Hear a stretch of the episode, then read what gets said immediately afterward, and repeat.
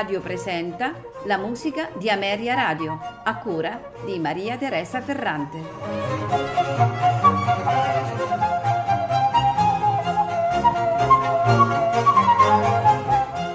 Buonasera e benvenuti alla musica di Ameria Radio. In programma questa sera suonate da camera di Armand Louis Couperin compositore, organista e clavicembalista francese del tardo barocco e del primo periodo classico. Era un membro della famiglia di musicisti Couperin, di cui i più noti erano sicuramente il prozio Louis e suo cugino François. Couperin nasce a Parigi nel 1727 sua madre morì quando aveva solo 17 mesi e fu allevato dal padre Nicolas, anche lui compositore e successore di François Couperin-Legrand come organista nella chiesa di Saint-Gervais nel 1748. Purtroppo di Armand Louis non si sa nulla. Sappiamo che all'età di 21 anni il padre di Couperin morì senza lasciare testamento e rendendolo l'unico erede di entrambi i suoi genitori. La sua eredità includeva anche il posto nella chiesa appunto di Saint-Gervais. Nel 1752 Couperin sposò Elisabetta Antoniette Blanchet, una musicista professionista e figlia del miglior costruttore di clavicembali di Francia. Stiamo parlando di François-Étienne Blanchet. Ebbero eh, quattro figli e tre dei quali eh, diventarono musicisti.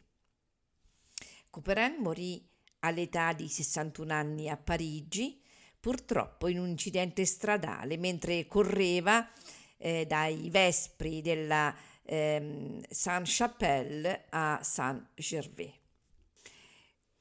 Questa sera in programma ascolteremo quattro delle sei sonate da camera, esattamente dell'opera 2, la sonata numero 1 in Sol maggiore nei suoi quattro movimenti, la sonata numero 2 in Re maggiore con i suoi tre movimenti, la sonata numero 3 in Fa maggiore anch'essa con i suoi tre movimenti, per concludere con la sonata numero 5 in Do maggiore, anch'essa nei suoi tre movimenti. Al violino Erika Petofi, al pianoforte tangente, eh, uno strumento musicale a tastiera eh, e corde percosse compreso tra il clavicordo e, e il pianoforte, eh, eh a suonarcelo è Miklos eh, Spani, al violoncello Xia Vali.